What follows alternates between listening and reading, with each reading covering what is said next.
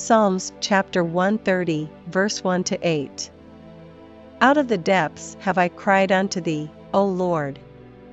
Lord, hear my voice, let thine ears be attentive to the voice of my supplications. If thou, Lord, shouldest mark iniquities, O Lord, who shall stand? But there is forgiveness with thee, that thou mayest be feared.